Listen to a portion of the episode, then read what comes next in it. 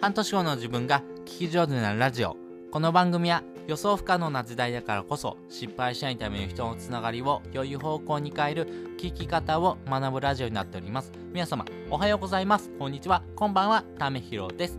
今日も一日頑張っていこ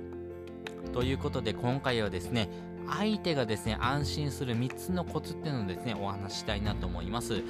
やはりですね、あなたのですね、えー、周囲にはですね、自分自身のことをですね、慕ってくれる人、そしてですね、えー、自分のことをですね、あの、本当に信頼してくれる人をですね、周りに置いておきたいなというふうにですね、思う方も非常に多いかなと思います。特にですね、ビジネスの場においてはですね、そういった人がですね、周りにいてくれるだけで非常に心強いかなと思います。やっぱりですね、相手もですね、あなたことを信頼してくれる、そしてあなたもですね、相手のことを信頼するようなですね、信頼関係をですね、築いていくってことがですね、非常に大事になっていきます。し、あなたがですね、そういった人をですね、育てていくというところにもですね、つながってくるかなと思います。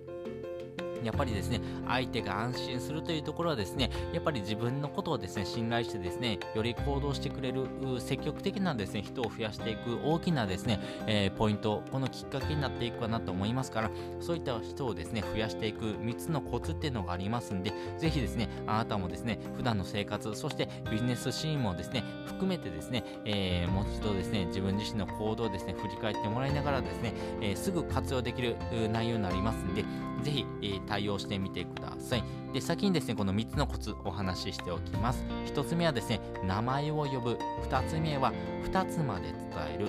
そして3つ目は褒めるということです。それぞれ解説をしていきます。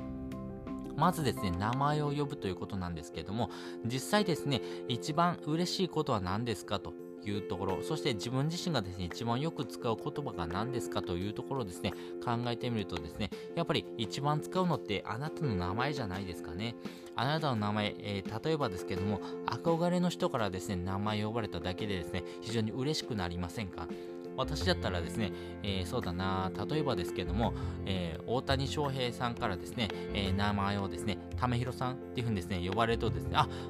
自分のこと知ってくれてるっていうですね、驚きますよね。それと同時にですね、ちょっと嬉しくなりますよね。なんかこっぱずかしいというか、あ、なんか知ってくれてる、うわ、どうどうしようどうしようみたいなですね、ちょっと緊張するところもありますけども、やっぱり名前を呼ばれるっていうのはですね、それだけですね、相手のことにですね、えー、興味関心がありますよってことをですね、意思表示するポイントになりますし、やっぱり名前を呼ばれるっていうことはですね、普段ですね、えー、何気なくですね、してあげることによってですね、相手もですね、嬉しかったりとかですね、安心するポイントになりますから、やっぱりですね、普段から相手のことをですね、ちゃんと名前で呼んであげるということがですね、大事になっていきます。なので、ありがとうだけをですね、伝えるのではなくてですね、えー、〇〇さん、ありがとうっていうふうにですね、名前をですね、添えてあげるだけでですね、えー、嬉しさもですね、2倍に増えていくということになりますから、そういったところをですね、活用してもらいたいなと思います。そして2つ目はですね、2つまで伝えるということです。何を2つまでなのかということなんですけども、相手はですね、あの相手の行動パターンをですね、自分のことのようにですね、知ってくれているのですね、非常に嬉しいものなんですね。例えばですけども、飲み会でですね、あ、まるまるさん、2杯目ってですね、ハイボールですよね、あの、頼んどきましたよっていうふうに言われるとですね、おお、こいつやるな、よくわかってるじゃんっていうふうにですね、なりますよね。つまりですね、自分のことをですね、知ってくれてる。そして自分のことをですね、えー、重要視してですね、ちゃんと見てくれてるってことをですね、えー、ちゃんと分かってるとですね、あ、こいつやるなとかですね、こいついてくれるとですね、安心するなということになっていきます。ただですね、やっぱりですね、一つのですね、えー、会話の中でですね、いろんなことをですね、言い過ぎるのもですね、いかがなものかなということですね。例えば2杯目ですね、ハイボールですよねとかですね、奥さんってですね、こんな趣味がありますよねとかですね、お子さんってですね、今こういったですね、えー、塾に通ってますよねとかですね、いろんなことをですね、お話しするのはいいんですけども、えー、自分自身のことをですね、知りすぎてるのもですね、ちょっと気持ち悪いなというふうに思ってしまいますんで、まあ、えー、1回のですね、会話でですね、2つまでですね、あの、あなたのことをですね、分かってですね、こういった行動でしてますよってことをですね、アピールするのもですね、相手にとってですね、ちょうどいいですね、えー、さじ加減になってくるのかなと思っておりますんで、まあ、2つまでのですね、えー、内容であればですけども、やっぱりこういったことを知ってますよってことをですね、ちゃんと相手にアピールするということがですね、相手の安心感を与えるきっかけになるということです。そして、えー、3つ目はですね、褒めるということですね。やっぱりですね、人間はですね、えー、褒められてですね、えー、嬉しい人、非常に多いです。逆にですね、褒められるとですね、なんだこいつって思う人ってあまりいないと思います。私もですね、褒められたらですね、非常に嬉しいですし、猫のようにですね、懐いちゃいます。なので、やっぱり褒められるっていうことはですね、誰にとってもですね、えー、嬉しいことなんですね。だからこそですね、相手の良い部分を見つけてですね、褒めてあげるということをですね、してあげてほしいなと思っております。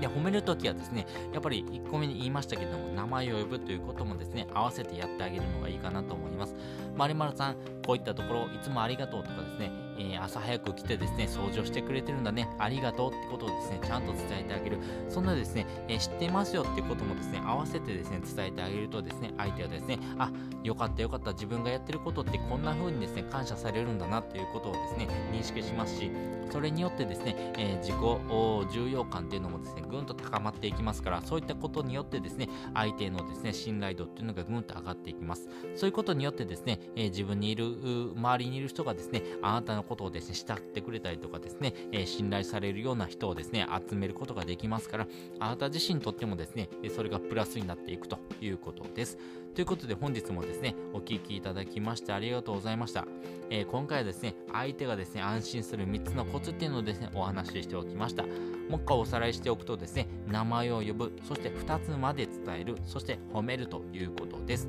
で、本日のですね、合わせて聞きたいです。本日の合わせて聞きたいは、